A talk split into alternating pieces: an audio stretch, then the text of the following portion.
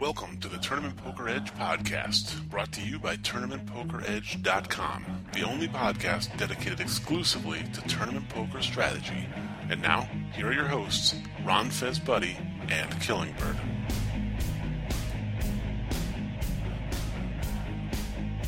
Hey, everybody, welcome to the first installment of the Tournament Poker Edge podcast. I am Derek, aka Killingbird, and I'm here with my co host. Hey guys, this is Diego, aka Ron Fez Buddy from Tournament Poker Edge. Uh, Derek, I'm really excited about this podcast. I know the site has been up since April, you know, a, a number of months now, about six months, and I've really been looking forward to, to getting this started because I think uh, I think the world is ready for another tournament focused podcast. Yeah, I know you and I have been talking about doing this for a while, and and it's it's cool for the site, but I think it's also cool for us because this is something we've been wanting for a long time. You know, a, a podcast focused on strategy and a podcast focused on tournaments.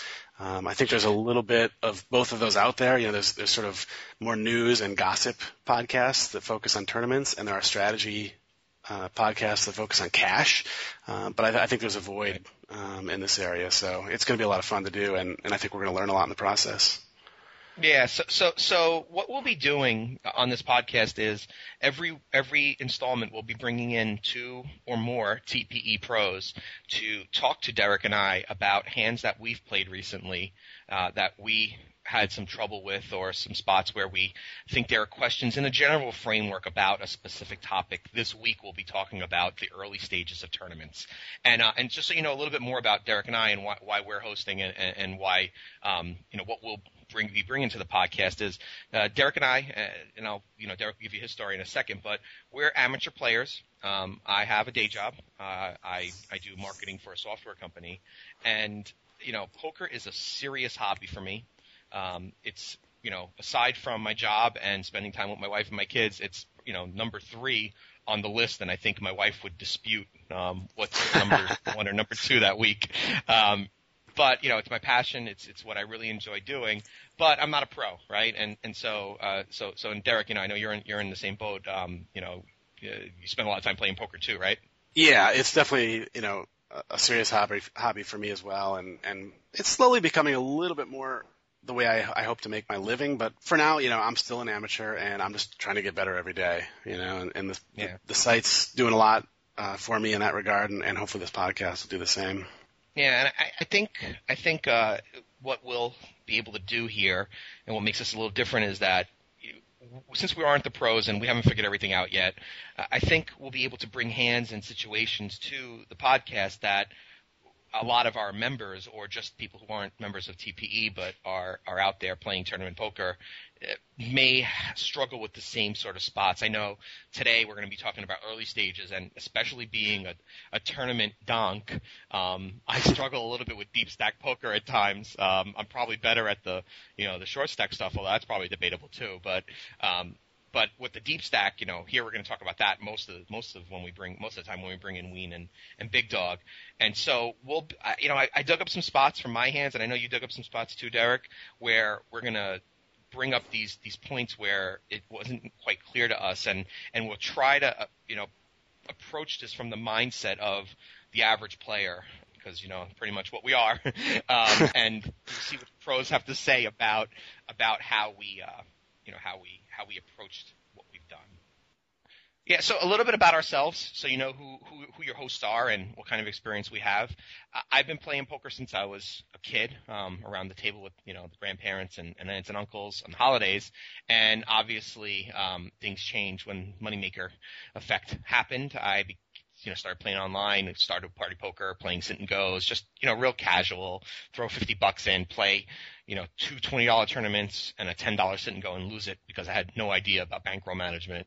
And then, um, I discovered Harrington on Hold'em, two plus two, uh, started to become a little more active in the community. And I've had some decent success you know. So I think I think I understand poker at a, at a decent level, not necessarily to the pros, uh, but I have um, you know, won a couple of the the night, nightly majors. I won the the Stars uh, nightly hundred grand. Um, I've won the 50-50 and the 70k a couple times, um, and I final tabled an FTOPS. Um, I am currently on the worst downswing of my career, so it's really forcing me to seriously evaluate my game. Um, I think since the games have gotten tougher, um, gotten harder, uh, I think there are some leaks that I, I need to fix, and I, I brought some hands today where I think there might be some of my leaks, and that so that that's based my background. I think uh, I think I understand the game, but I, I think there's definitely more for me to learn. Yeah, and I, I think my background is, is similar to yours. You know, I started playing right around the moneymaker boom, and, and probably started taking it a little more seriously a couple of years later. Uh, you know, discovered some of the online forums and started reading and and really studying the game. You know, I have had some some decent results. You know, I final table the mini FTOPS, uh, and have had you know had some nice wins along the way. But you know, I, I think one, one thing you'll find is true about all pros is, is that they're constantly trying to improve their game and, tr- and constantly reevaluating yeah. their game. And that's what you know that's what I've been doing, and that's what I think you know we can try to accomplish through this podcast. And, and by bringing hands that we've played, um, we're doing exactly what everybody out there should be doing, which is you know finding tricky spots or hands that they're having trouble with, and, and talking to friends and discussing how they could have played it differently, how they could have played it better. And uh, and I'm I'm just really looking forward to uh, I'm looking forward to the pros talking through these hands with us and, and learning as much as I can. Yeah, and you know I've I've talked hands with Wein, I've talked hands with Big Dog, and and I, you know, I think, and of course, I've talked hands with the other pros like like Hit the Panda and Hagbard Celine and Cougars and and T Twist. I mean, I've just I've had I've spent time talking hands with them because this is not just a business. This is you know, like I said, this is what we like to do, and you know, I, I think it's going to be really interesting to listen to that dialogue because there's something about these types of players, these really you know successful um, pros that approach the game um, differently than, than a lot of the people out there, that when I talk to them, I know I pick something up every time, and and it really helps me uh, understand you know how to to really uh, you know get the most value from my hands or avoid tricky spots. And, and, and with these two guys specifically, I've done this before, um, so I'm really looking forward to going over some of these hands with these guys. Yeah, and, and it's fascinating to me. I know you know we get asked a lot, or or, or people ask on the site, you know, how do I go about getting better? And and people always say talk about hands with friends, but um, you know, out at the World Series of Poker this summer, uh, you know, I had several times where I had an opportunity to sit down with players who I really respect and hear them talk about hands and, and talk about hands with me. And you know, if you've ever if you've ever wondered what pros talk about, like after they bust out of a tournament or after they win a tournament, uh, or, or whatever the case might be, this podcast is going to be exactly what they sound like. You know? Yeah. Yeah. And you know what's you know what's you know what's interesting is that I've talked hands with people that aren't necessarily you know are are, are not well established or or trying to learn and trying to get better, and there are a lot of people who will defend what they did and not really be open to the the content, you know, the criticism and, and the feedback from people who might have played the hand differently, which just amazes me when someone asks you for you know your feedback on their hand, and then they just argue with you um, on what you're saying. So I think it takes an open mind. Um, I think the pros earn that because of the fact that they are established and they have a lot of success.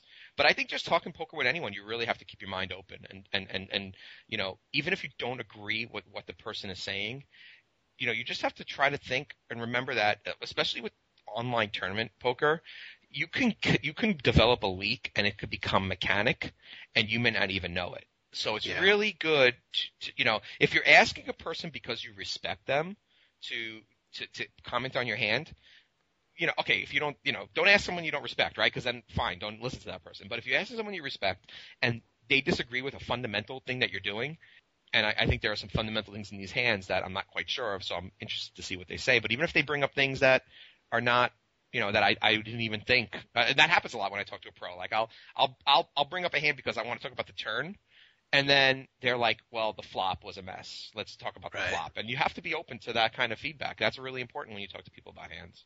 Yeah, that's absolutely the key. All right. Well, why don't we get oh. into the segment? Um, so f- for everyone listening, uh, there. So if you if you downloaded the podcast from our site, right next to the link to today this this podcast, you'll see a link to uh, to the hands. We've decided to post them for you as well. If you're listening on, you know, on, on your computer while you're playing or you're at a stationary place where you can get to a website while you're listening, uh, you can just look at the hands because it's hard to follow hands sometimes when you're, you're you know, they're broad, being broadcast to you and, you know, you don't remember what happened on the flop and, and we'll try to, we'll try to, you know, summarize as we go along what happened so far so that, that each uh, action makes sense in context of the greater whole. But those those hands will be up there as well. If you got this from iTunes or from another another uh, method of downloading, uh, you can go to tournamentpokeredge.com, uh, click on podcast, and you will see a link to October podcast hands. Uh, and the full URL will be uh, www.tournamentpokeredge.com slash October dash podcast dash hands.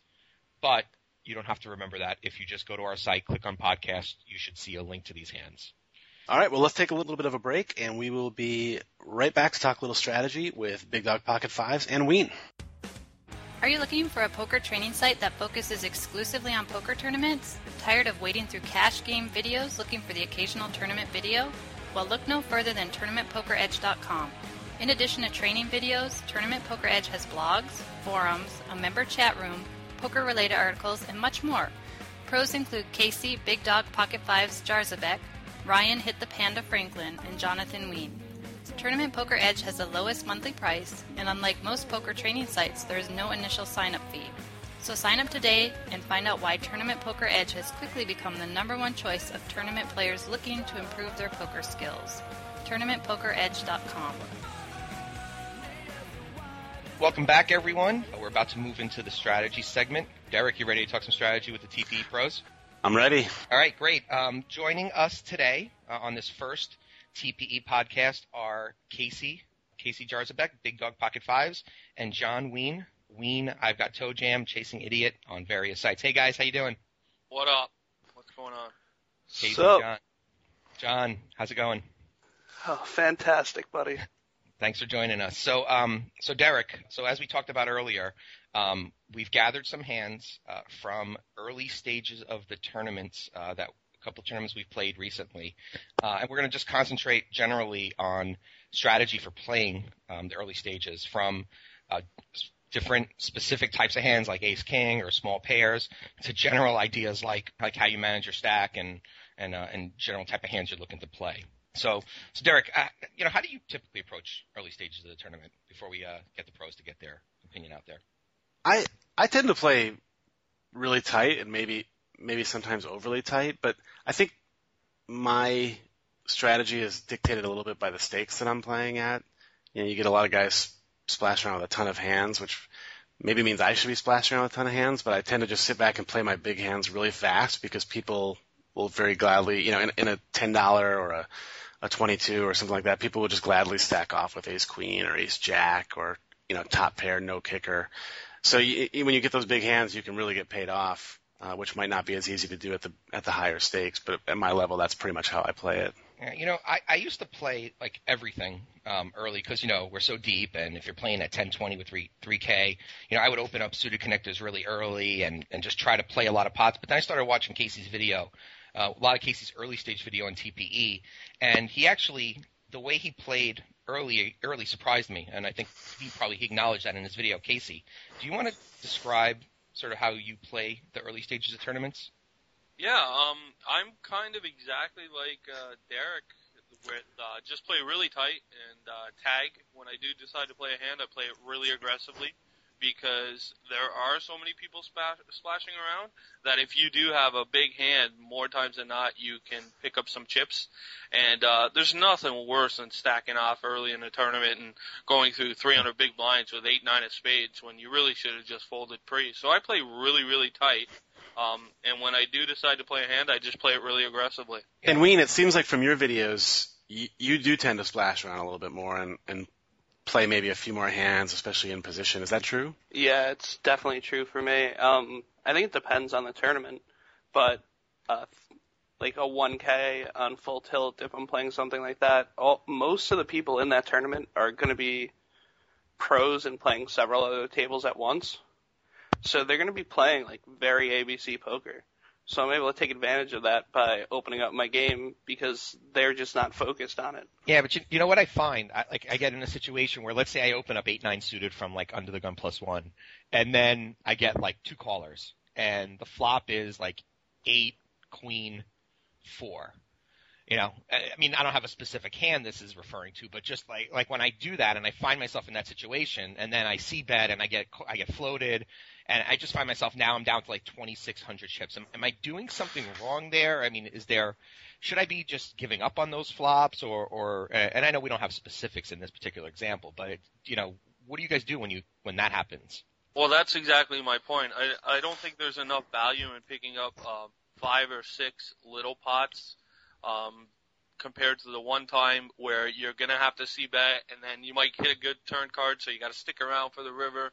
Um, I think it hurts you way more to lose five or six hundred chips than it's gonna for you to take advantage of the fact that everybody's playing ABC and you pick up five or six pots worth a hundred or 120 chips each.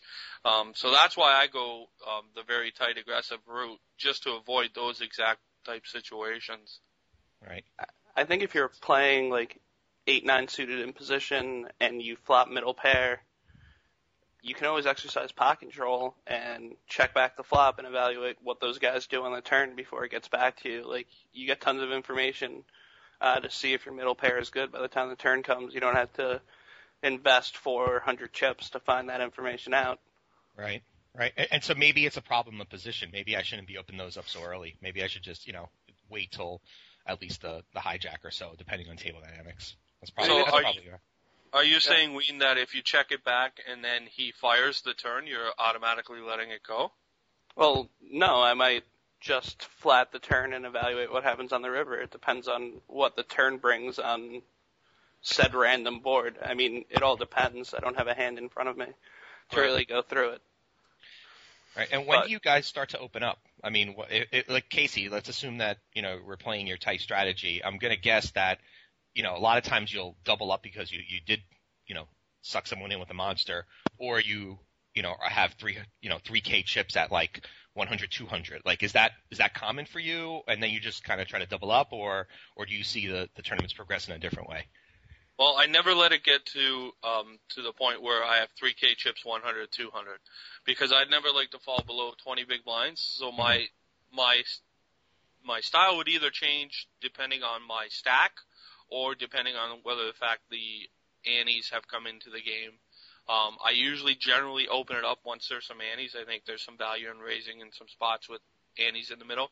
But it, let's say I have doubled a couple times and I now have 12,000 chips and it antes have just come into play. I'll still continue my uh, tight style until I, I get down to maybe 40 big blinds, 50 big blinds, and then I'll open it up. Because even if I, if there is antes and I have 120 or 150 big blinds, I still don't think there's a lot of value in trying to grab a you know 400 chip pot because I'm just so deep.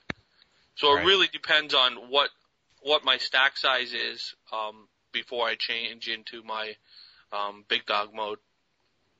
Gotcha. Okay, well, let's take an example. Um, I, I, I, I've been, thinking about this and preparing to talk to you guys about, you know, the, these, this stage and these types of hands. I, I've been paying attention to, to when I get into spots, you know, early to, to, to early mid, where uh, I found it confusing on what to do. And, and, and the first one that came up for me was I was playing the Midnight Madness a couple of days ago on Full Tilt. You know, it's a ten dollar tournament. Um, we actually start with fifteen hundred chips, um, which I hate. um, you know, the, the, the fifteen hundred chip tournaments are, are, are, are so shallow. But I was able to double up, um, and I was, I think uh, I was I was actually chip leader at my table, which doesn't say much because I had about thirty two hundred chips at sixty one twenty. Uh, but I got two two in middle position, and um, I was MP two. So I had there were four folds in front of me, um, and then there were you know four left to act behind me. So I'm right there in the middle. And you know, first thing I thought of here is I'm you know I'm at about I guess 28, 26 big blinds, and I have two two, uh, no antes. It, should I just chuck this, or are you guys playing this? Um, you know, with potentially getting called by someone behind you. Uh, for me, for me, this is a, a fold pre-flop. I, I definitely wouldn't be playing this if if you're deeper. If you have Yeah. like um, 45 big blinds, then I definitely like the value of getting in there and trying to hit a set. Right. But I just think that with 26, 27 big blinds, you're gonna have to open, and then you're more than likely gonna have to c bet. And then if somebody does something, you give it away a, a pretty big percentage of your stack. So for me, this is just a fold pre-flop. Um, Yeah, that- for me, it, yeah. it depends on the on the stacks behind me, um, whether I'd be opening that or not. Well, let me give you the stocks then. So, so, so I was an MP2. Um, I had Yeah. 3,200. The, the cutoff had, excuse me, the cutoff had 400 chips. The button had 4K, so I actually wasn't the chip leader. I was second in chips. The, um, the small blind had 1K, and the big blind had 1,500. So they were all kind of shallow, except for the, I mean, the- the button. Yeah, I, I mean, if you're gonna play the hand, I guess I would raise call against all of them except for the one with 4,000 chips. And if I was call, going- right? If I was going to play it, uh, raise call just because they have like, you know, around 10 big blinds each. Right. Right. But then Um, you're in, you're in a crappy situation, right? Because you're you're never your equity is not going to be great if you get Well, jammed. well, yeah. It depend. It depends on like uh, if you feel like playing high variance poker or not. If you feel like building a stack, or you know the structure is faster than usual, then maybe it's okay. I agree with Casey that I probably just chuck it. Yeah. In that situation. Yeah, that's that's kind of what we said uh, when when Diego and I talked about this hand before. Um, I I think I had said that I would just full pre-flop as well. I mean, especially in in Midnight Madness where it's just a minefield of chaos. You know, with players shoving and playing any two cards, and you're just gonna get yourself in a lot of bad spots. I think raising deuces here. Well, so I opened in the face of all that, that advice. Um, I opened, but I, you know, I definitely felt wrong, so um, that's why I brought it up. So I did open, and I made it 300. I didn't make it a full 3x. I figure, you know, everyone's shallow enough that I can get the, you know, the, the actions behind me through 300 and 360 will make a difference. And uh, I did get one call from the big blind who had 1500 to start the the the, the hand. Um, Okay, so he needs to join Tournament Poker Edge. Yeah.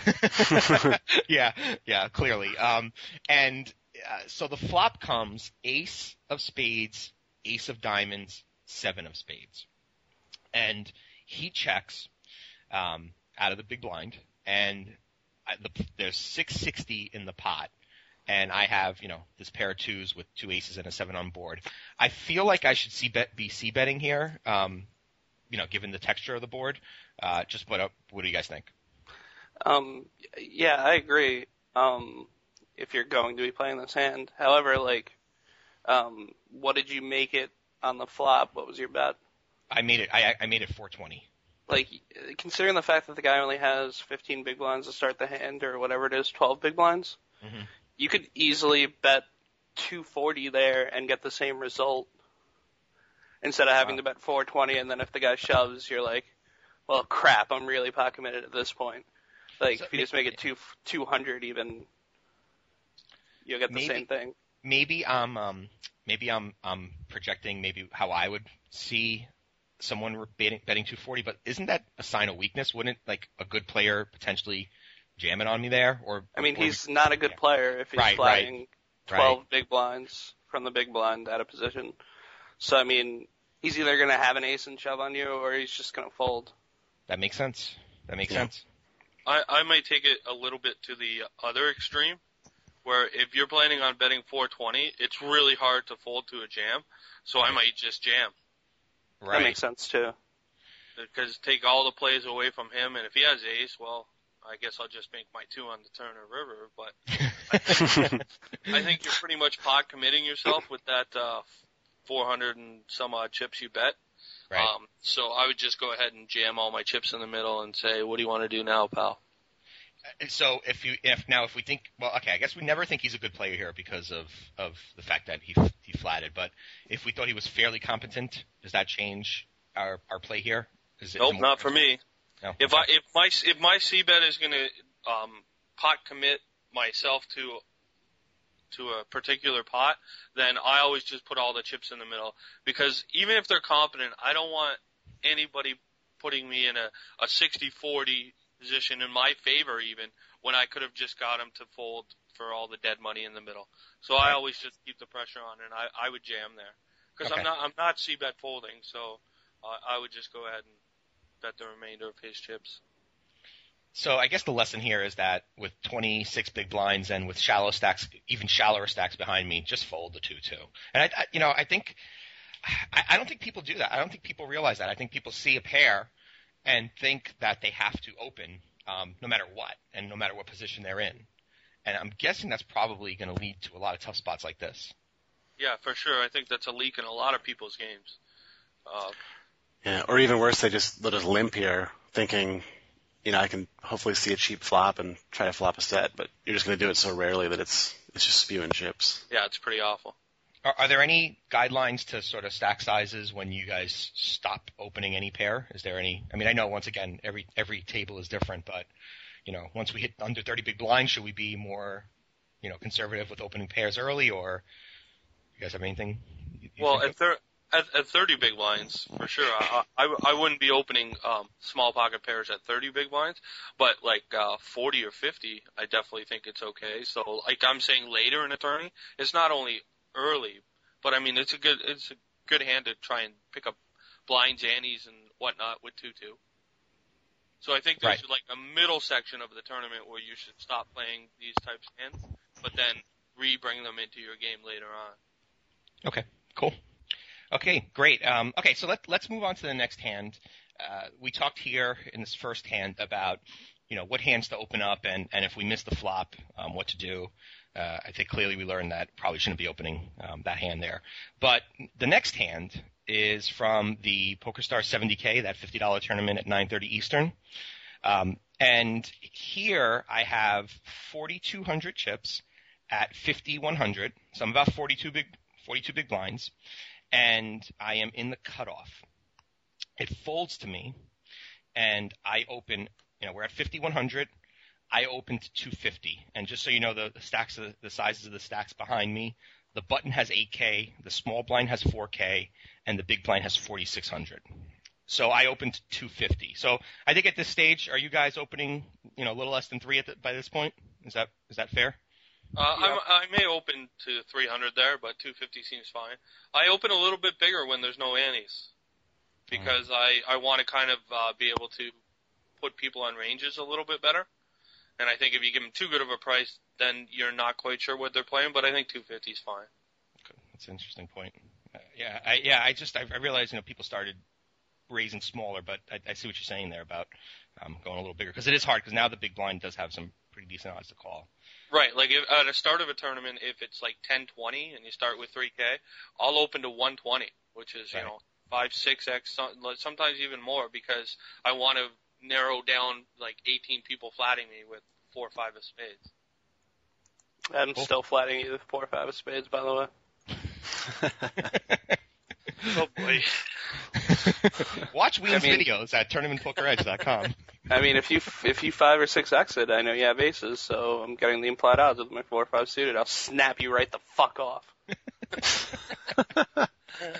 Oh. Oh, Wein. Okay, so so so moving into the hand. So I, I have six six. It's two fifty. Um, I open to two fifty from the cutoff. And Wait, we have I get- four or five suited? No, we have six six. Oh, and it's not suited. um, so we, I open to 250. The button folds. The small blind calls, as does the big blind. So we're going to the flop, three-handed. Um, there's 750 in the pot, and I'm in position. The flop comes three of spades, seven of spades, six of hearts. So it's a- perfect spot to have four or five suited. Good point. and you always get a flop like that when you when you call with four or five suited, right? Right. Perfect. So okay, so so so now it's a pretty wet board. There's 750 in the pot. Um, so uh, they both check to me, and I'm on the button. With this flop, um, well, so you know the reason why I brought this hand up is how are we going to get the most value here? Um, what's the best line to take in this particular spot to get most value with our set? So uh, before I tell you guys what I did, um, just curious to what you guys would do here. I'm definitely gonna put some sort of bet in there. Uh, probably something around like 315, Mhm. something like that. Um, somebody may decide to raise with a, a spade draw because there's two spades on the flop, or they could have uh, some sort of gutter, or if they did raise or flat with eight nine or something, they may decide to make a move. And obviously, we want to take this chance to get as many chips in the middle as we can with the set. So I I, I definitely wouldn't check. Um, I think checking is probably the worst thing you can do. Um, I definitely put out a bet and try and get as many chips in the middle as I can. Yeah. Also, if someone has like a dry seven on that board, they might be trying to protect against flush draws and straight draws and and check raise you there, and it's hard for you to be raising and to have hit that flop, generally speaking, because you should have like, you know, two high cards there instead of something else. So Right, right. And so if we put out a bet and we get raised, um, I, I guess let's, let's say we put out a bet of like 500 and and we get raised back to like 1500. Are we just jamming at that point, or are we min raising? What, what, what, what, how are we going to best get value from from someone who raises us there, check raises us? Well, eh, you have to go with stack sizes there, but both both of the, the guys in the pot with you have around 40 bigs, if I'm not mistaken. So Yep, that's um, correct. then you could you could go ahead and jam, um, or you can flat there, uh, depending. But because the pot's already building, so you're going to be able to get more chips in on the next two streets. But uh, j- I think jamming is probably fine.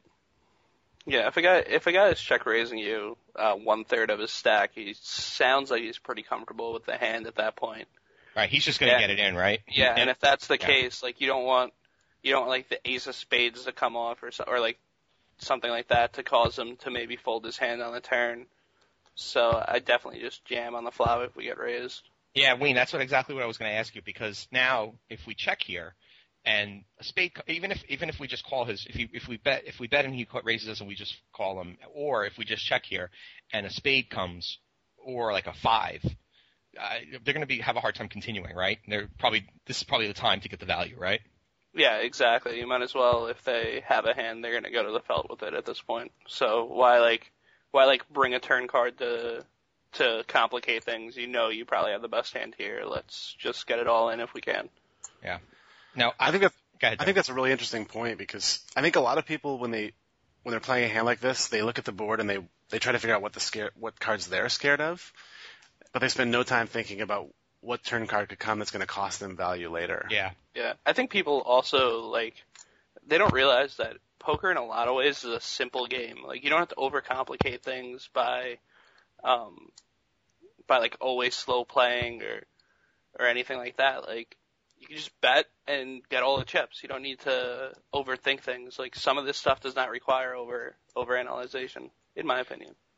You know, I think I did overanalyze it because I checked, which I, you know, looking back and talking through the hand with you guys, it's clearly clearly wrong. But I, what I was thinking at the time was, um, I want someone to catch up a little bit, right? Because I'm, I'm uh, I want someone maybe has a king or a queen or a, a jack to to catch one of those cards on the turn, and then feel like that, you know, because I, I showed weakness on the flop, that they would have to to to to to bet. What's what's wrong with that thinking? Because it, I, it feels wrong, but I can't put my finger on why why it's wrong. Because you have them in such a dominating spot, and there are some draws out there, and those exact cards that you're hoping that they catch may be the exact cards that they just go, okay, well now I'm probably drawing dead. Hmm. You know, Right. if a king or king or a jack peels off and they have say seven, eight of clubs, they they hate that turn card. Right. it, it, it's like it's like when people have pocket jacks and the flop is like ace jack three, just to give an example, and they have pocket jacks and they're like, well, I'm gonna check and hope they catch up. It's like, why are you checking and hoping they catch up? They either have an ace or they don't. Right. Bet the crap out of it, and you'll get value or you won't. There's no need to overcomplicate things. Right, right, right. Okay. Um, yeah. So I, I think, I think, you know, clearly, I think, I think you guys are right, and, and I think I should have bet, but I didn't. Um, I checked, and so um, the flop comes the three of diamonds, which gives me. That would Um, be the turn. I'm sorry, you're right. The turn, the turn. um, clearly, I, I have a lot to learn in this game. The flop only comes once. um, so the turn comes with the three of diamonds. So now um, I hit a, a boat, um, you know, sixes over threes, and uh, the no draws complete there. And um, they both check to me, and with the, t- with the pot of 750, I bet 400. Um, uh, sound right, or I mean, what are we doing at this point? Well, I, I definitely think since you screwed up so badly on the flop that it's definitely trying to try and build the pot, especially Yeah. because you're not Yeah. losing to a lot of hands here, three, three, or Right. sevens. Right. Yeah, I'm not sure. I'm not sure if we can give you advice since you play the flop so horrifically. okay, and that's it for today's strategy. But yeah, it's definitely time to bet. So 400 chips seems fine. Okay. Um, the small blind folds and the big blind calls, and so now we have a pot of fifteen fifty. Um, a seven hits the river, seven of, of diamonds, which Pretty puts gross. yeah puts two pair out there, sevens and threes, and you know we're kind of guessing or hoping or that he had a seven at this point. So um, he bet seven fifty into fifteen fifty, um, and I I just called because I was kind of frozen there. Um, I mean, you, are we are we ever getting? We're probably not getting called by worse, are we? Or so should, do you do you just call there, or do you guys uh, put in a, a raise? Um, I think more times than not, with the bet of 750 into 1550, he doesn't have a seven. He has a three, probably, or maybe some sort of six, um, and he just thinks that you're playing ace high. But I don't, I don't think he's going for super value with a boat here. So I, I wouldn't hate raise, but calling is definitely fine. You have to at least call. Yeah. But, but my feeling on this hand is that you're good. Yeah, I think my only option is to call. Okay. Well, that's that's what I did. Um, and he had actually ten jack. Um, Oh, that was well played. Yeah, well played. So you're not So- getting paid, you're not getting paid if you do raise, but just Right. By his bet, like I mean, by his bet size, it's it's pretty obvious to me he doesn't have a seven. Because if I have a seven there, I'm betting like 11.85 or something like that to get a lot more value. I'm not betting half the pot. That kind of looks like value slash blocker. So I, that's why I wouldn't hate raise there. This is where value showdown value comes into play. Um, it's a pretty fine line, but I think that's not an awful spot to raise. Although you could be raising into a seven, but I'm fairly confident with his bet size. He doesn't have a seven there at least 90, 95 percent of the time.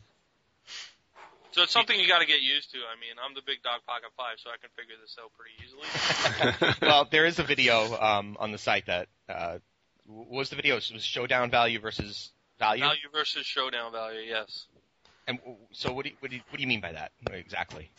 Well, it's just like where you should be trying to extract more chips or where you should just be calling or just checking on the river because your hand has some uh, strength and some value to it and you don't want to turn your hand into a bluff and get pushed off the pot.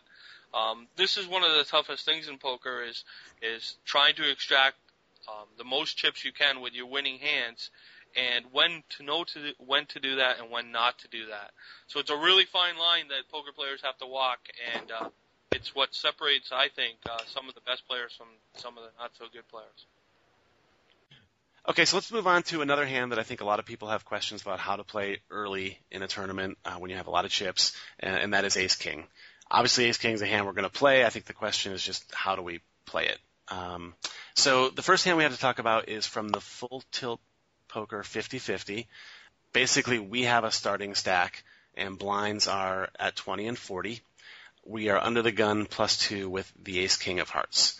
So under the gun plus one raises to 120. Now the first question here is, and, and this is a situation I find myself in a lot with, with Ace King. Are we automatically always raising Ace King here, or is it okay this deep to just sort of flat and proceed from there? I know what Casey's gonna say, Yeah, and you know what what I'm I- gonna say. What I'm going to say is, uh, you definitely should be raising here. I think it's um, pretty bad to be flatting because he's opening from such an early position that if you flat, I'm sure you're going to get 66 or 67 other flatters, and then you got to play the pot like eight ways. So I would definitely be re-raising um, to try and at least ISO the pot. So I would definitely be re-raising in this spot pre-flop. Okay. I mean, in What this think, spot, in, in this spot, I, I definitely do still raise, um, but I don't think flatting is awful. I like, do. um, if I was in the small blind or the big blind here with Ace King suited, I might be very inclined to flat being this deep out of position. Um, but uh, I definitely think I put I still put it in a raise here. You know, I guess looking at the hand here that Derek played, what I wonder about is if we raise though, don't we imply such a ridiculous amount of strength that that this guy is going to fold a lot of stuff that we dominate? I mean, I kind of agree. I think I think if you have Ace Queen there and you're raising under the gun plus one and under the gun plus two puts in a re-raise, it's like I'm pretty sure I fold ace queen there if I'm playing against just some random player. I'm pretty sure that he started this by saying that it was the 50-50. And no, he's not folding. He's he's if you raise to 300, the original raiser is at least calling 99% of the time. So no, I don't think he's folding at all. And I think you ISO the pot that way.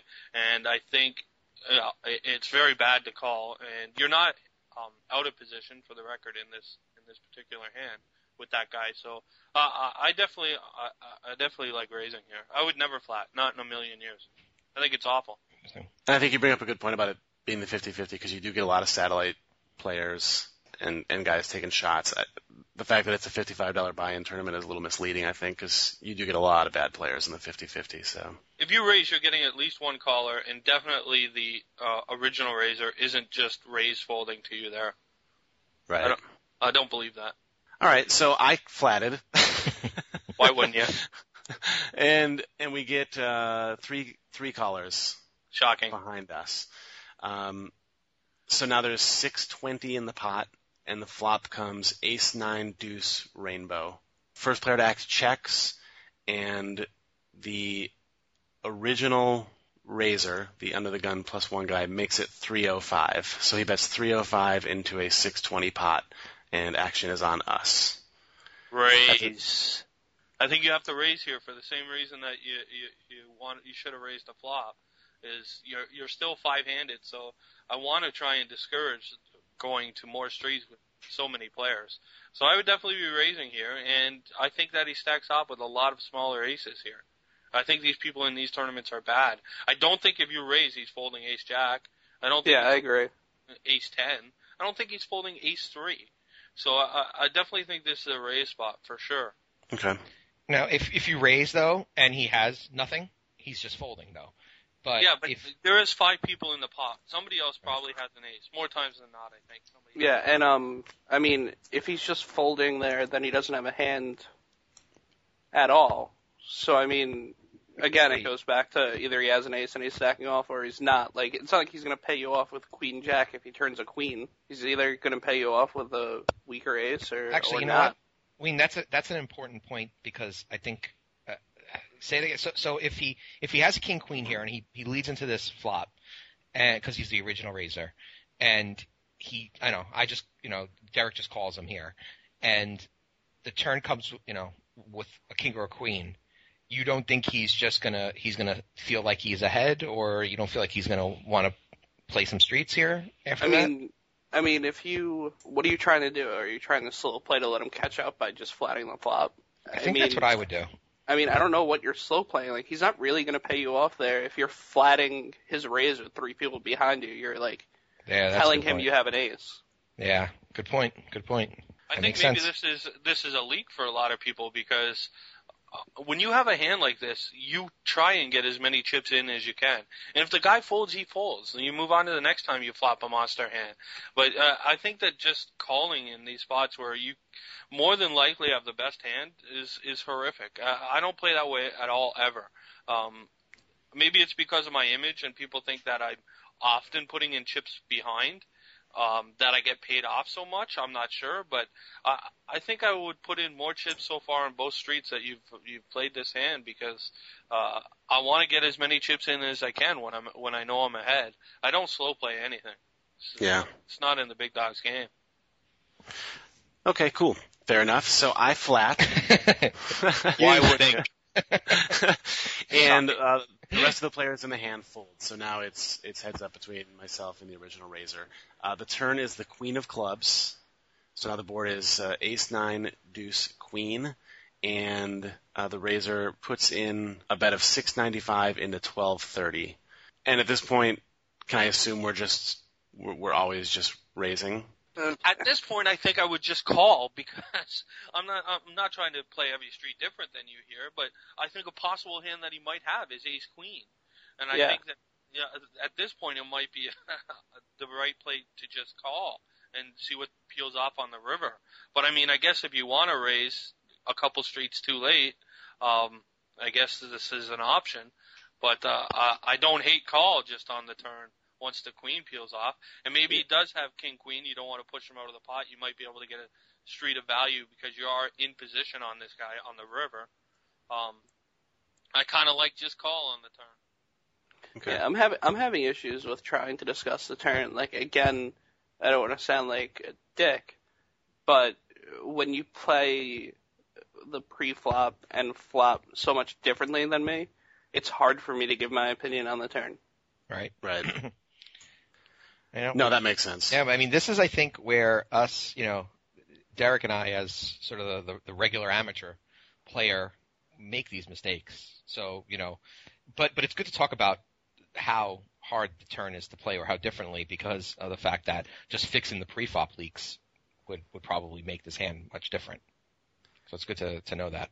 But Yeah, I mean, right, but right. but I will say that a lot of people make these leak, you know, have these leaks. So we we do want to kind of figure out what to do on these turns. Um, you know, and these these flops where we didn't play it optimally pre. Yeah. So yeah, so we, we we do end up raising here on the turn, and and the villain folds. Um, so obviously we've we've had the best hand all along, but I think the the lesson learned here is that we should be raising much earlier and getting a lot more chips in earlier. Yeah, Does that if he pretty if much he, sum it up? if he That's has air on if he has air on the turn here, like uh, you might as well give him rope to hang himself. If I am going to give advice on the turn by like just flying the turn and evaluating what he does on the river, because like he's going to be bluffing off, or uh, he could be like desperately three bet. He could be desperately shoving the river as well with like complete air. Right. Right? If we call the turn, we're probably we can't fold really any any rivers, can we? Probably not. Okay, so um, so let's move to the next hand, and this is another spot. This is a hand I played um, in the full tilt 28k uh, guarantee at 10 p.m. Eastern time. It's a $26 buy-in, and uh, we're really early. I, I I don't know if we started 15:30. We might. If not, it's only the second level, and we have 3k, which is the starting stack, and our villain actually has um, 2,500 uh, and 80. And I'm not sure how he lost 400 chips. He, um, you know, it was like five, eight tabling or whatever at the time, so I, I didn't, I didn't notice. But, um, but that's how deep we are. And I am in MP1, no, and uh, and it folds to me with Ace King, and uh, offsuit, and I raise the 90, and this villain, I have no reads, it's early, and he makes it 240. And I have to tell you, this is a spot I find myself in infrequently, uh, where you know I'm not sure if I should be raising here, if I should just call. We're so early, and you know if I don't hit an ace or a king on the flop, just give up, um, or something you know that something good uh, that I might want to continue with, uh, given the strength he's showing, or because he's showing strength, just re-raise, repop him, and then try to get it in. So that's I think the the question I have on this hand is why I picked this hand. So what do you guys think? I, I definitely think that uh, four bet calling here is is fine. Um, if you want to play a little more conservative early in the tournament, I think you can definitely peel a flop here and evaluate what happens on the flop. So, um, I mean, I guess uh, if you have absolutely no information, I think flatting is fine. Although I, I would probably lean towards uh, go ahead and four bet and get it in. Okay. All right. So, so because I did just flat, um, I, I wasn't sure, and I, like- you know, I, like I said, I didn't want to just raise and either fold them out of good hands or, or you know, just race right there, which I don't really mind a race, but I was actually more concerned with folding out, you know, hands that I'm ahead of, given I have no read on this hand. I definitely um, think the difference between flatting his three bet and four bet calling, I don't think there's much of a difference. Okay. All right. So I guess that's why it's it's a spot that I'm not sure what to do because maybe like that, not much of a difference in terms of like one can't be that much more wrong than the other. right. Right. Okay. Makes sense. All right, well that's good to know because that's uh, you know I think about spots like this a lot, and I wasn't sure if there's a clear answer here. Um, so given that we kind of don't, you know, either way we're we're okay. I do just flat, and now there's five ten in the pot. Uh, we go to a flop with ten, a flop of ten, jack, eight, rainbow. So it's uh, you know there's there's there's there's obviously you know it's obviously some draws, but um, he leads 300 into 500, and what are you guys going to do now with Ace King, the, the over cards? I mean, we have no reads on this player. No reads on this player. I mean, the the easy thing to do would be to just fold. Um, you do still have like there are some decent turn cards that you could turn your hand into a bluff or potentially like turn the nuts or top pair. Like any hand, like any seven, any nine, you know, anything like that, we can turn our hand into a bluff or we could hit a queen, king or ace, and then we have like either the nuts or really good showdown value. So I mean, you could peel one off for sure. Hmm. That's There zero percent chance that I fold this flop, um, because you're in position, so you could have the best hand right now. Um, he's going to have to act first on the the turn, and like Wein says, there are some Yahtzee cards for us to hit there that we can make a play at the pot, even if we don't hit.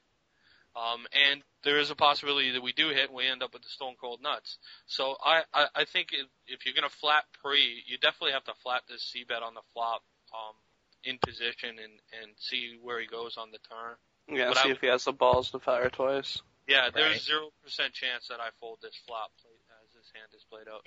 So we can win this pot, and I think this is an important concept for a lot of amateurs. So we can win this pot on the turn either by hitting our card, right? Hitting an ace or a king, um, or Or hitting a card that we can represent that we that, hit the card. right, right, right, or uh, hitting a Well, I guess what can we represent here other than you know that we don't hit other than a nine? Is there A any seven, seven? Right, okay, right, a seven, seven, a nine, a seven or a nine, or a, another ten.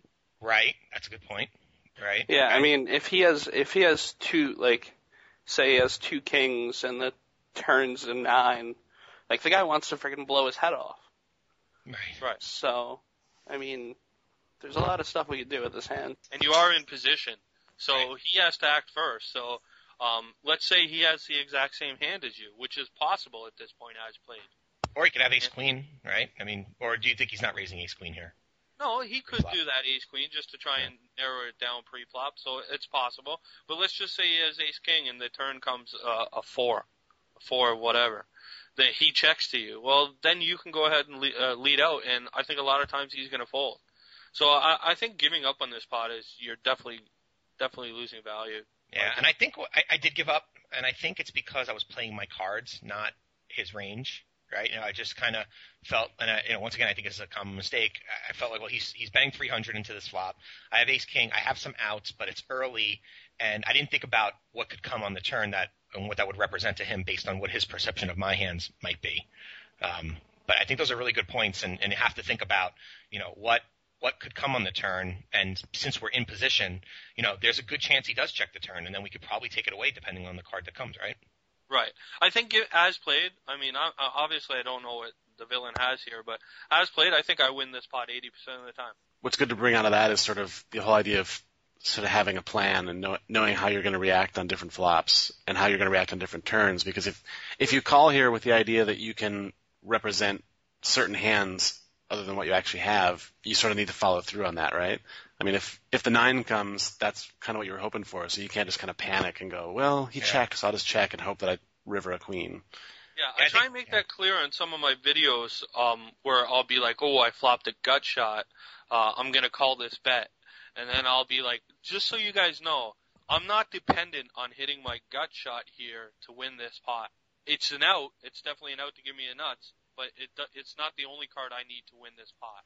There are other cards that peel off that are really scary to him, which opens up a doorway for me to take the pot away. I think that's something people um, should really look at and im- apply into their game. What cards do they really hate? And sometimes you could be wrong here. Like if a 10 peels off, uh, he could be holding ace 10, and you end up looking like a complete uh, spewtard. But I, I just think that's part of the game. Yeah. You know, more more times than not, if a scare card peels off, it's just as scary for him as it is for you. and I think Casey, you wrote an article on on pulling. It was you that wrote the pulling the trigger article. Um, Yes. and I think it's to that point specifically that Derek was making is that if you're going to, you know, take a line and and if if, if you feel like there's there's you know, an action that you're going to take when something an event happens, you have to then not back off from it because then otherwise you're just bleeding chips if you don't follow through with the completion of what you think is a positive EV um, first step that needs a second step, right? Exactly. Okay, cool. And there's an article on that on the site, um, which you don't have to even be a member to see. So it's, it's pretty cool to, to read that that perspective. Um, okay, well, I did fold. Um, you know, obviously, uh, in retrospect, um, I could see why that's probably a mistake. But if we move to another hand against the very same villain, um, we're at 40-80 now, and we both have doubled up. And I, quite honestly, again, I don't remember how I doubled up because I was playing a lot of tables at the time. But he has shown himself to be a giant aggressive spewtard since this first hand. Um, so uh, I didn't have that read earlier, but I have the read now. Um, I Is his username Big Dog Pocket Fives? um, he, I think I had his stats at the time. They were like, he was playing like 65, 32 or something like that, you know, VPIP, um, slash PFR. So he's playing like 65% of hands and he's, you know, he's opening, uh, pre-flop like 35% of hands. So, so now, so this is a, a spot that I, you know, I brought this spot up because I, I don't really know how to play against crazy people like that so deep. I'm like not sure. I mean, I, I think we want to try to get chips in with a good hand. Um, clearly, probably, but but it, their ranges kind of confused me. So uh, so I brought up another hand here with Ace King, um, where I'm on the in the button now, and this same villain is under the gun plus one. We're at 40-80. Um, he opens to 240 with a 60, 6400 stack. Okay, so he's pretty deep. Um, it folds to me on the button. I have 5400. Uh, so once again, I'm deep as well. And I, I raise here. I, I raise here to 720 because given what I've seen him do, I feel now that he might, you know, put chips in with ace queen or, you know, I'm happy to flip at this point, uh, with this maniac. I don't know. What do you guys think? Is that, is that the line you would take or, or you want to? Absolutely yeah. the right, right line there. Um, he could tool out with uh, ace queen or ace jack or ace ten if he's that spewy. Um, so it's definitely you want to give him an opportunity to put in more chips, and plus it kind of isolates the pot just between the two of you. So uh, yeah, I I would definitely definitely um, take the same line here. Good point. Good point. Okay, um, Wein, you agree? I, I mean, I think your your bet sizing is a tad bit on the big side. You kind of want to like give him uh, room to want to play with you out of position a right. little bit. Um, like 600 maybe or 620. What do you what do you think is a good? I mean, like something like 620 would probably. I mean, we're talking about like very minute things here, but I probably make it a little bit less since we're in position and we want him to to play against us out of position. Yeah, and I guess if we have to c bet with air, it's a smaller c bet, right? Right, correct. You're you're not bloating the pot quite as much. Um, okay. Which you know you might want to bloat the pot with Ace King, but I, I just don't want I just don't want him to fold pre. Right. Okay. So, so uh, all points good and, and taken. I, I did raise the 720, and he just called. Um, so now we go to a flop with uh, 1560 in the pot, and it, the flop comes five nine ace rainbow, and he checks.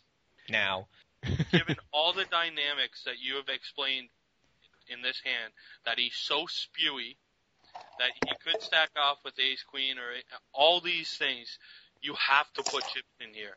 It's it's just really bad to check, in my opinion. You in, in you're ahead here 99% of the time, and he may if he's that spewy, he might make a move with complete air. So checking yeah. behind is you're just giving up so much value that um, I can't even explain how bad a check would be. Okay, let, let me explain why I, I, I did check. Let me explain why because this is, I think, once again, a common mis- misperception as well, and the way I was thinking at the time. Given that um, I showed the strength pre-flop, and you know he he just called me, I feel like he later streets. If I just show weakness here, on you know like if it's uh you know, I'm showing maybe I have a jacks or queens or tens, he may he may shut down here. You know, yeah, yes, he's spewy, but I did show a lot of strength where later on, and I think a lot of people think this way, so so it's it's good to talk about it. Later on, he may tool out because now he doesn't think I have an ace. If if I if I check here, that's but even the, if you, that's what I was even thinking. if you bet even if you bet the flop, um, and he's got in his mind that you have two jacks and two kings, he's still gonna raise you. Like you're supposed to be continuation betting there, Mm. so he can still raise you thinking you're on kings to jacks and he can get you off it. Right. What if this guy? What if this opponent is holding ace jack and you c bet this flop? You know, you know, Yeah. it, it, Right. to a spewy guy, it's immediately going in. Or yeah, what it if is going in. You're right. You're right. Or what if Okay. this guy is holding, let's say, let's say he's holding seven seven, and you c bet, and then he gets the bright idea that you are holding queen queen. Oh, then he shoves all in. Like there's just so many scenarios where he's gonna try and outplay you and take this flop, this pot away from you. That I, I think it, I think it's horrendous to check. Like I'm not trying to come down on you. I just No, no, it's good. It's it's it's fine. Uh, you know, I wouldn't we wouldn't be doing a podcast if we couldn't uh, if we couldn't. the only criticism. way I check that flop is if I misclick. if you that's what it. if you If misclick. I- Okay. Find that with Dave right there, Big Dog Pocket Fives checks. No, it's it's it's all fair, and I you know once again I picked this hand because I I, I found it um, difficult while I was playing to know exactly what to do, and I think for a lot of people out there. I think this is probably, you know, I may be wrong, and the audience might be all screaming, you know, what an awful play as well. But I think this is the spot where, you know, thinking poker players will will will probably come out ahead because of the things that you're saying here. Um, and you know, you just may not have enough experience, or um, just might not know that that the, what you guys are talking about regarding the value that that we're missing here against his range of hands. I, I just kind of automatically assume that this spewy player will try to take control of the pot later. But what I think I'm missing here is that there's a lot of of you know there's a lot of things he's going to do even if I if I keep control. I, I think it's I think it again comes back to people overcomplicating the game. Like I, I think TV poker is to blame more than anything else. Like they see these guys check monsters back and slow play in spots when like it worked, so they seem like geniuses. But in actuality, like just slow playing is just not that big into my game and not in Casey's game at all. I That mean, if he's sense. that big of a spewtard and you're taking a whole street away from him where he can't spew, you're, you you've removed it from hmm. from his game. You've That's taken that street away from him. So You've I'm- taken away his spew his, his spewiness. So so I do check, and the, the turn is a four of diamonds, and he leads 750 into a pot of 1560. Um, now, Wayne, we talked once about you know bet sizing when we want people to try to spew on us, and I tried to make a small raise here. Um, to try to get him to come over the top of me, make it look, you know, weaker, or or just if he's not thinking, he's just gonna to jam here. Um, what are you guys doing at this point? That, that's what I did, but what are you guys doing at this point? I mean, if you're giving him room to hang himself, that might be a spot. Yeah, see, my thinking is totally opposite now. When you check behind on the flop and then min raise his turn bet, it, it, I would say this guy has ace ace ace ninety percent of the time. Right, right. But you're you're a big dog. You're not, you know. No, but I'm saying the way you played it, if I was in his shoes, you've made this look so strong by checking behind and then min raising the turn that I think he's giving up there more times than not.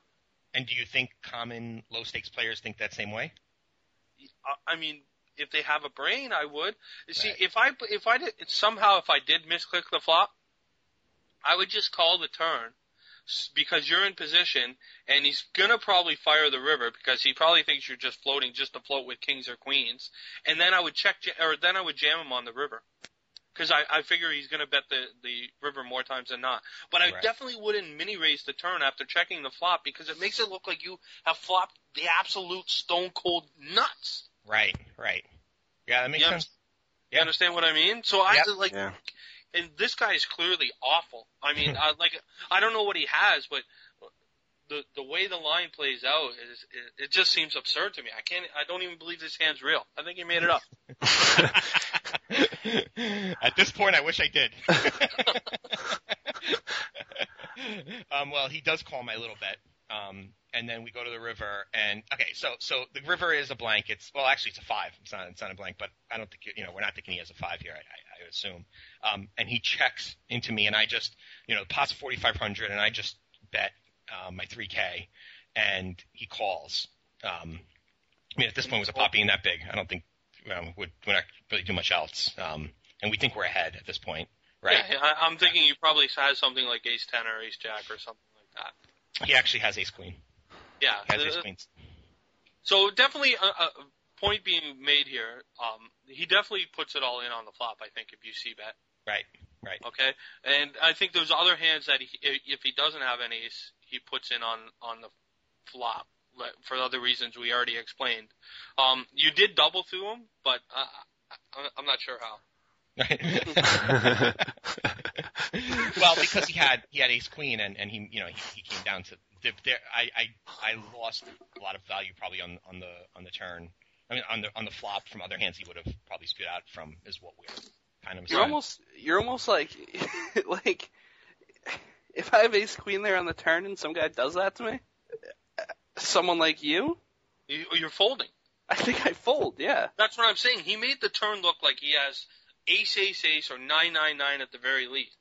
So like obviously Nick whatever his name is there is awful because you've made you've taken such a strong line when obviously when you have flop top pair top kicker that's not the ideal way to play poker you want to take kind of a weak line so you get paid but you've taken the strongest line I can ever fathom and somehow Right. still get paid off right right. Where I think you could have just played a different way and got paid off earlier in the hand. But nice hand. Well you doubled. Well done. All right. So, if you liked this analysis, there's a there are there's a video series on the site called "Sticking It to the Man," which um, the pros will beat up the site founders uh, on a regular basis by watch by, by watching a video of them playing, and uh, and you get the similar kind of aspect where the pros make some awful mistakes and the the I'm sorry when the, the where where KB and I make uh, some awful mistakes and um, we get berated for it, but in a, in a in a constructive way because I definitely learned a lot from from the way this hand went down and the way we talked about it. So, okay, um, so those are the hands for today. Um, you know, thanks guys for for helping us get through some early stage strategy. You know, I think I think um, these are common. There are a lot of spots where I think uh, you know amateur players might might not know what the best line to take is. So you know, it's good to to, to get your guys' perspectives on it.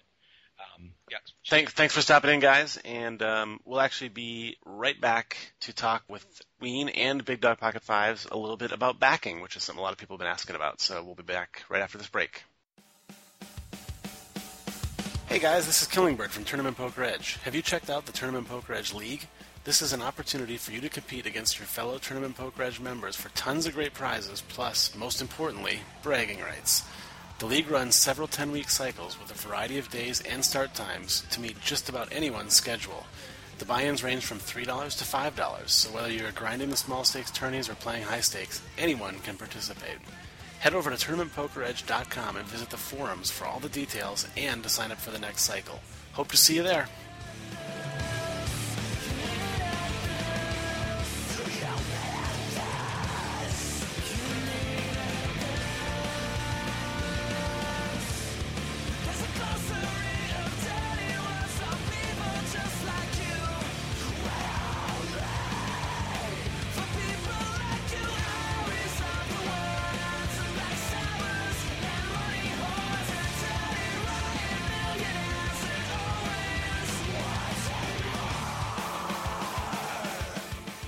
Welcome back to the Tournament Poker Edge podcast. We are back with Big Dog Pocket Fives and Wein, and today uh, we want to have a little bit of a conversation about backing. It's a topic that comes up a lot in the forums and in the Tournament Poker Edge chat room.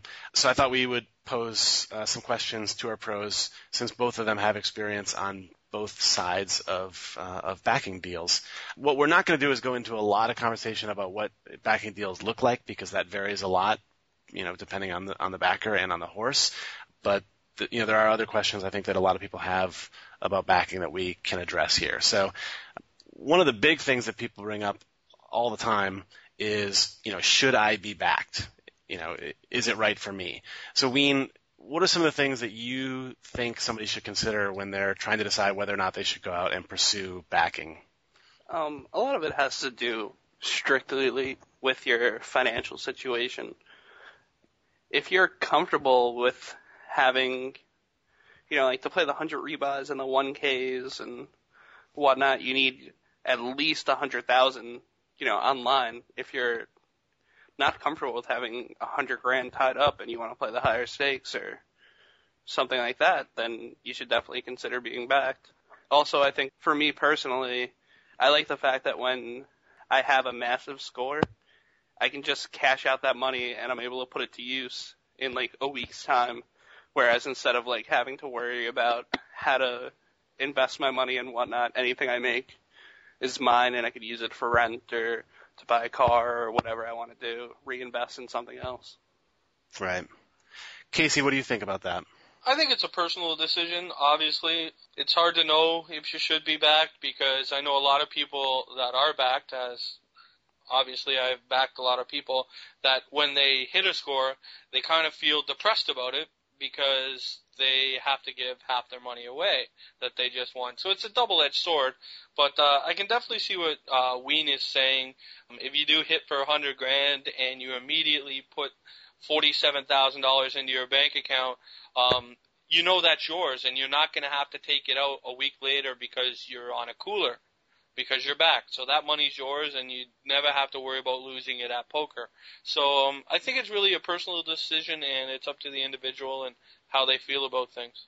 Yeah, Right. it also it also depends on like what you're comfortable putting down to play poker. Like I think MTTs have such ridiculous variance that if it wasn't for my backers putting me in tournaments, like there's no way I'd ever play like the Sunday 500 or even even the million. Like I just wouldn't invest $200 into it uh, on my own in most cases. I just I hate the variance that happens with poker, so especially multi-table tournaments. So I don't feel bad when I'm giving them half my money because I would have never played it anyway.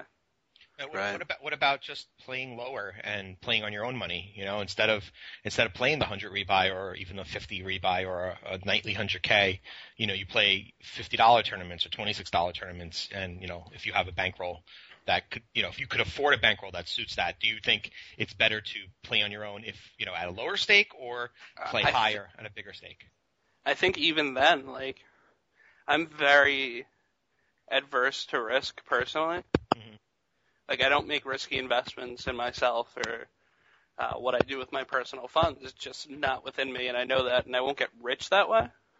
At the same time, like, if I'm playing just $50 tournaments and I was to lose $400 in, in a night, it would upset me, whereas my backers are, like, the coolest people ever, and never say a word to me if I'm at a huge downswing, and they never really give me any crap. So I'm completely fine with, you know, losing a couple grand in the night. Whereas if it was my own money, I'd be like, oh man, I could have paid for rent this way, or Right. et cetera, et cetera. Yeah, I think one of the things that people don't really think about when trying to decide whether or not to be backed is the idea of makeup. You know, they just think, well, essentially I get to play for free, and if I profit, you know, granted I only get to keep half my profits, but I'm essentially playing for free. But they they sort of forget about the fact that if you go on a sick downswing, you could find yourself not taking profits for a really long time. Yeah, that's a part of it. That's why having money in your bank account is so crucial. Like, I'm on a probably I'm probably a hundred k in makeup right now. Um, if this was my personal finances, like, I'd be in pretty bad shape if that was to happen to me, you know. But because I have my backers, you know, behind me, it's fine. I don't even think about it. And if I, I've had a couple cashes for like 15k, and they just go right to them, and I just know it cuts away at the makeup. Right. Cool. Another another topic that uh, you know sort of comes up a lot is you know people uh, maybe they've decided that they're going to make the jump into you know trying to get backed, and so so their next obvious question is well, what what do I need to do to get backed? Like what kind of things are backers looking for in a horse? And in Casey, I think you'd probably be a good person to uh, to address that question. Yeah, um, obviously when it was well known that I was backing a lot of people, I used to get messages on a daily basis, and um, if I was not familiar with the people, but they, uh, I looked them up and they had a good resume. What I would personally do, so what people should do is, if they know someone's a backer, is send them a hand history, and then that way, um, that's how I used to pick my horses. I would throw a couple of their hand histories into a replayer, and uh, I'd pretty much watch them play the tournament and then uh, I can I can tell from watching a hand history who who's I, someone I would want to back and someone who I wouldn't want to back. So that's the way I do it. So my suggestion, if you're trying to get backed, is find a backer and then present yourself with a hand history and say, uh, you know, I'd appreciate you looking at this and consider me as one of your horses. Yeah. The uh, the other thing to look at is like you're gonna need some results. Um, in some way, like results make you more favorable to a possible suitor. It's like it's like if you're going on a date, like you should in fact brush your teeth beforehand. Um, it's just something like that. Like you should be able to have results, and also you should be able to, like, it's also about who you know. Like, Right. like I could, I know players that are that are much better than me that can't I get eat backing. makeup. oh. but um, if I ever got dropped by my backer, I know so many people because I'm I've been around the community for so long that I would be back the next day by someone else. Right. How do you build that up? Do you, is it is it getting active in a forum? You know, Yeah, it's um, it's you know establishing yourselves on chat, uh, being on the forums, being active, and just being like a genuinely good person. If you present yourself, like don't present yourself if you're actually a scumbag, but um, if you're a good person, like it's gonna show through, and like people will trust you, and you know a lot of backing is trust. Like it's hard to send someone who you think is a scumbag 5k to play a tournament. But Yeah. if someone trusts you, then something to be said for that. And- And you mentioned, you know, obviously a, big factor is having some results. Is there is there a magic number? Because you know, a lot of people will will you know say, oh, check me out on OPR. You know, I have I have such and such ROI. Am I good? You know, am I good enough to get backed? Is there a magic number? No. Yeah. I mean, there there are some great players that don't have any results that are playing well that you know they just haven't had that big score to to show. I mean, if you're playing well and you have a decent hand history, that should be good enough to get you backed. But I mean, if you have a couple wins in like the five, ten, twenty dollar tournaments, it shows you know that you at least have some idea what you're doing. Yeah, and I suppose it it could have something to do with consistency too, because sometimes you look at those stats and you go, wow, this guy's got a you know 110% ROI, but then you see that it, it you know that was all in one big bank. But but he's you know he's blanking a lot of other tournaments or something, whereas somebody else might only have like a 35%, but they're putting in huge volume and and shipping tournaments on a regular basis. Yeah, it also depends on like what you plan on getting out of your backer. Like there are some backers that will go over hand histories with you and really make you into a better player. It's essentially free coaching if you can get backed by players like that. Right, that makes sense. And, and are there some sort of like intangible variables or like outside variables that can have an effect too? Like, I always let people know, you know, when when if they ask in chat or something, I say, hey, it's probably worth mentioning that you're a member of a trading site. Um, yeah. I, I know stuff that you shouldn't be. Like most backers don't want to back people that are married and have kids. Right. It's just you know it means that you have less time devoted to the game and you're not going to be playing as much. And so that's something that you know people look for. Like sorry for all the TPE members that are 45 and have two kids, but it's going to be a strike against you to try to get backed. that, that's good to know though, because then I actually didn't even realize that. I didn't know that was that was a, a, a you know negative. So you knowing that walking in, you might be you know figure out you have you have to overcome that when you wouldn't have known that. Yeah. That's good. Or just or just don't mention the fact that you're married and have kids. Yeah. Yeah, maybe in that case you just, you know, you point to the fact that I have, you know, uh, I've played this many tournaments this year, or I have this kind of volume. You don't even mention the fact that you're married. That way, they can assume you are or not. But, but as long as they know you're putting in putting in the time and putting in the tournaments, then, then and, and obviously don't always lie. consider it. I mean, you know, if, if asked, you tell the truth. But Right, of you know, course. But I there's no- mean, yeah. yeah, I mean, if you're still putting in 3,000 tournaments a year, like, that's still significant. Um, I mean, Diego plays more than me, and he's got two kids, a job, a wife, etc. So, I mean, it does depend, but if you're just looking at profiles, it is a strike against you. Right. No, it definitely makes sense. I think it's, I think it's a good point. Cool. Well, if, if, if any of the listeners have other questions about backing, um, feel free to post them in the Ask the Pros section of our forum, and uh, we'll be happy to try to get uh, you know, get those questions answered for you. So I want to thank Big Dog and Wein for joining us today. So Diego, what for you was the number one takeaway from uh, this conversation with Wein and Big Dog today?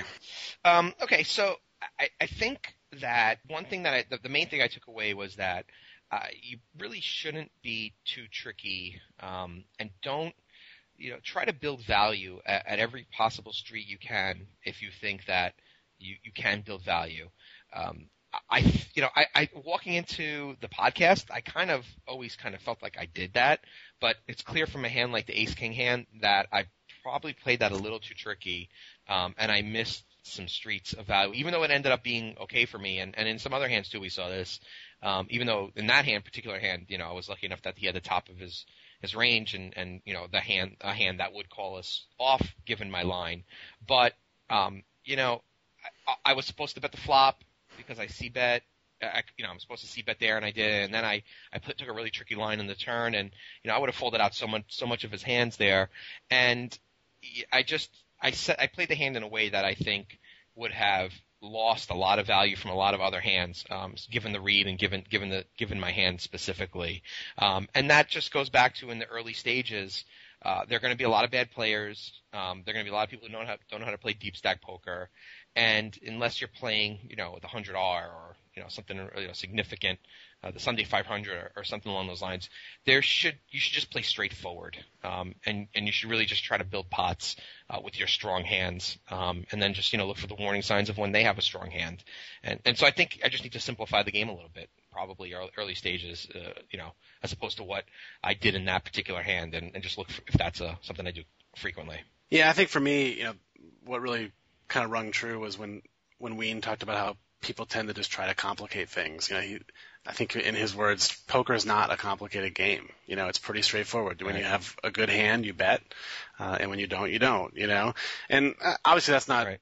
the case in every single hand. And there's there's going to be times where you should slow play or where you should trap or whatever. But I think I think a lot of times you spend so much time trying to figure out, well, how do I how do I trick this guy or how do I trap this guy um, or get him to bluff or whatever? When so many times you're just missing these opportunities to get to get chips in the pot. You know you know what I think it is? I, I think we read about the marginal hands, right? Like, like we don't read a lot about when you have ace king against ace queen. Like that's a pretty straightforward hand. Like, you know, we don't, we, what we do is we spend a lot of time on forums talking about the really tough situations. We spend a lot of time reading books about really tough situations. And when we watch poker on TV, you know, we don't, we don't pay attention, you know, we don't really retain much about the easy hands. It's more about, you know, when a a flush comes in on the river and you have your hand but you're thinking about your opponent's range and can you bluff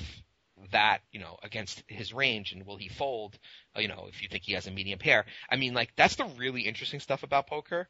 Um, but we don't spend a lot of time just building our solid early game skills when we have the goods, or when we don't have the goods and it's clear we need we need to fold. I, I think I think it's just that we we tend to have a disproportionate amount of time on on the hands that are more frequent. Um, which means right. that if you don't develop good skills there, you're going to have a, a, pretty big leak for most of the hands. Yeah, that's a good point. I think it, when you're reviewing your hand histories, um, or reviewing other people's hand histories, like it's important not to skip over those hands where you just go, oh well, yeah. I had ace king and he had ace queen and, and, there was an ace on the board, so of course you know, of course the action went like this. Um, you really have to review those those hands uh, the same way you would review the the hand you busted on, right. or, you know, or, or whatever. Because I think we spend a lot of time on those on those on those landmark hands, as opposed right. to the ones where we you know we built up slowly throughout the tournament and chipped up you know 500 chips at a time or whatever. Well, well, that's why it's good to do hand history reviews with other people, right? Instead of just doing it yourself.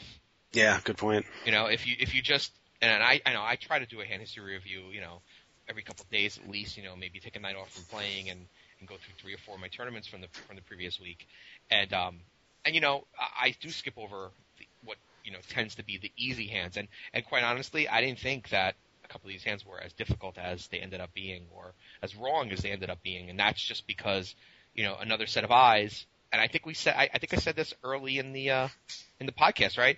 You know, another set of eyes, someone you respects, brings up something that you didn't even think, you know, a fundamental, a fundamental concept, um, a hand that appeared to be easy to you, um, and they found a leak that you didn't even know you had. So I think that's it's important to just you know, continue to to talk to people, even these simple, appear, seemingly simple early stage hands. Cool. Well, that was great. I, I, I'm already looking forward to uh, to the next strategy session because I know I got a lot out of that.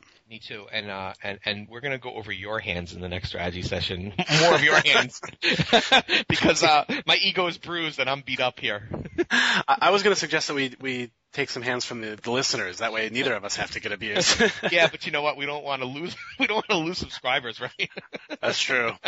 no, um, they're they're they're they're they're firm, but I think they're fair. I think that everything they said was, was right on, and and you know you have to have a thick skin if you're going to ask um, Big Dog Pocket Fives and Wein um, to amazing players to look at your hands. Um, you have to have a thick skin because you're might you're going to be wrong a lot, and they're going to find it. So right.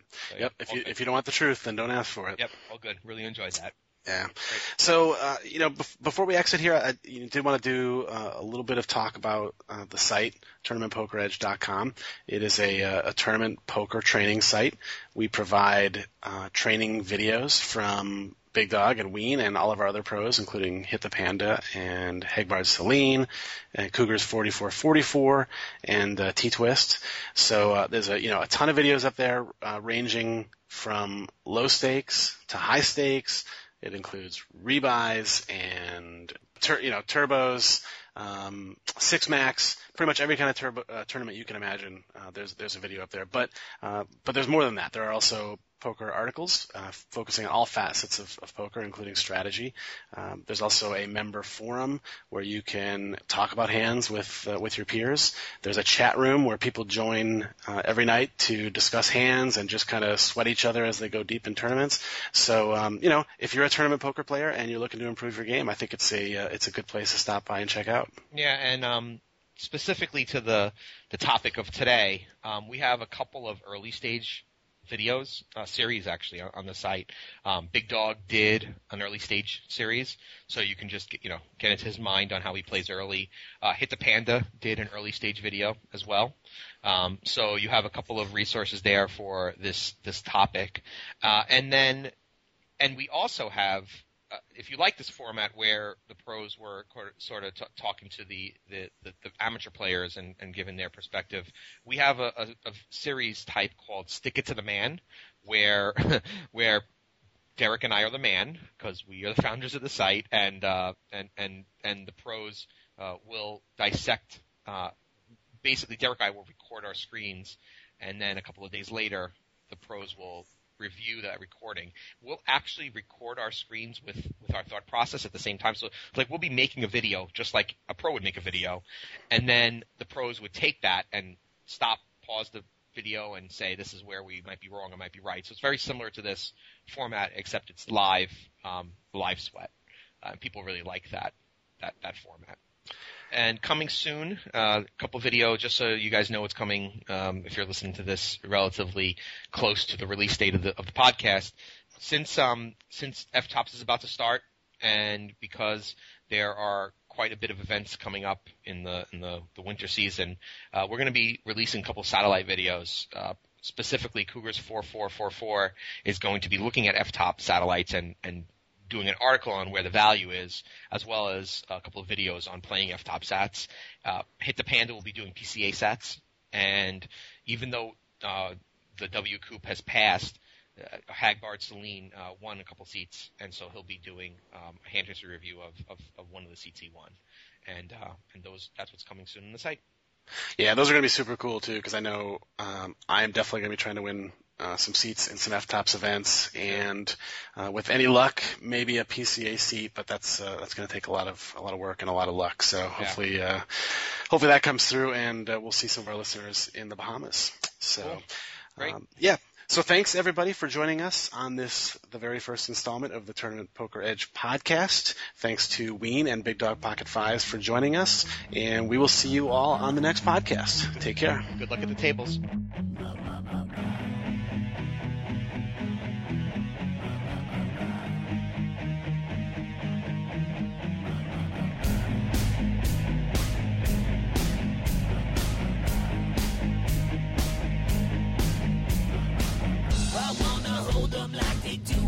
Texas, please. Fold them, let them hit me, raise it, baby, stay with me. Log in, intuition, play the cards with babes to start. And after she's been hooked, I'll play the one that's on her heart.